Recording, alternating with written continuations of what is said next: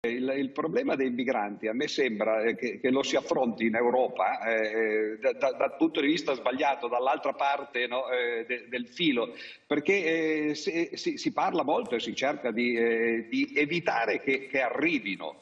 Eh, il problema vero sarebbe cercare di evitare che partano, ma non eh, cioè fermarli prima che, eh, prima che partano, ma evitare eh, le condizioni che poi li fanno venire. Ora questo l'Europa naturalmente eh, eh, no, non lo considera un problema suo, anche se poi eh, in realtà gli Stati europei si sa che hanno una tradizione decennale, ma anzi addirittura secolare, no? Di colonialismo, eccetera, di interventismo nei, eh, nei, nei paesi africani e non solo, no? Eccetera. In parte il problema l'abbiamo creato noi eh, con, con, col fatto no? eh, che siamo stati quello che siamo stati nel corso della nostra storia.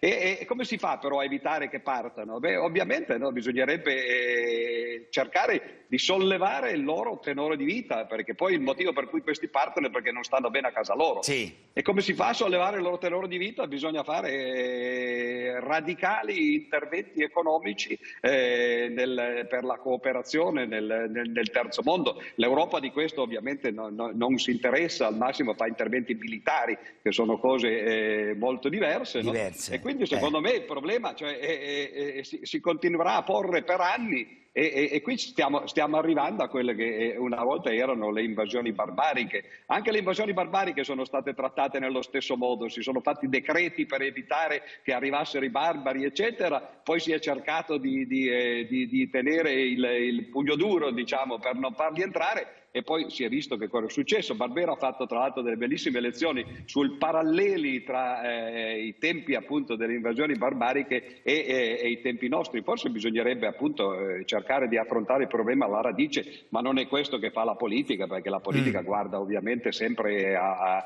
a, ai tempi vicini, ai tempi brevi, perché poi ci sono le elezioni. Guarda, quindi... dice a corto raggio. Allora, questa sua ultima considerazione mi permette di chiedere due cose all'onorevole Tremonti, il Presidente Tremonti.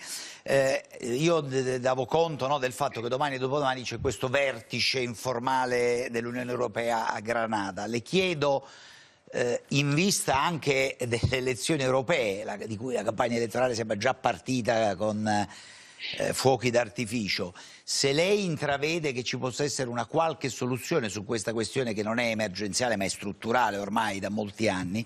E poi le volevo chiedere, visto che lei l'altro giorno ha detto che la eh, legge Bossi-Fini va cambiata.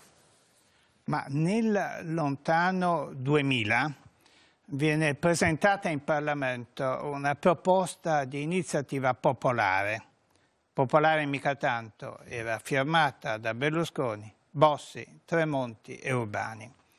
Quella proposta aveva una parte, diciamo, disciplinare sui flussi, da cui poi venne fuori la Bossi-Fini, che evidentemente era un po' cambiata, ma fu applicata per venti anni da tutti i governi.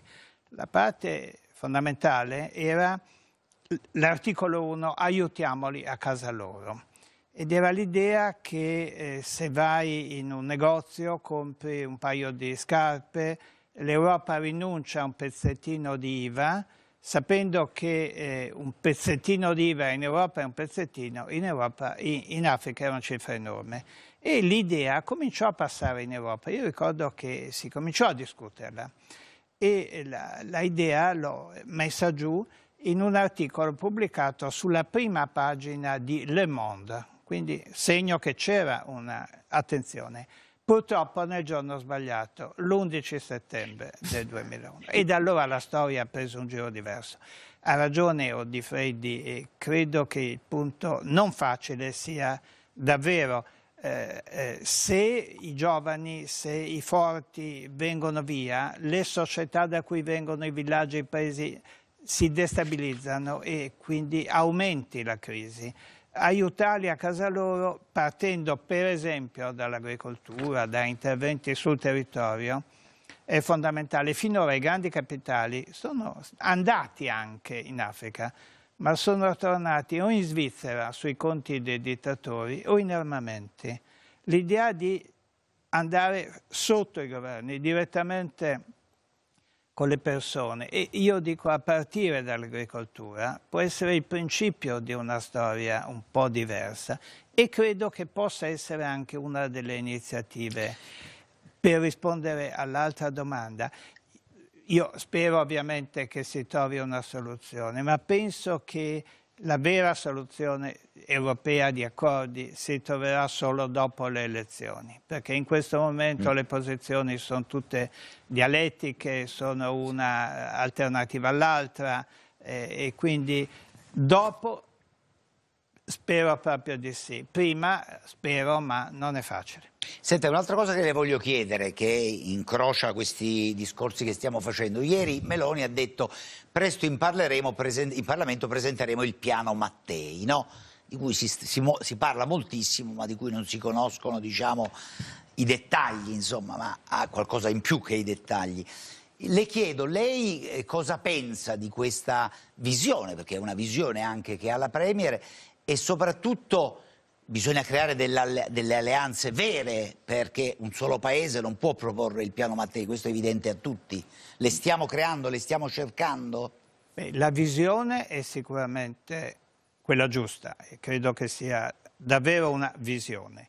Eh, l'alleanza, eh, le politiche in Europa, ripeto, si faranno dopo le elezioni, e su quello sono, sull'Africa, su...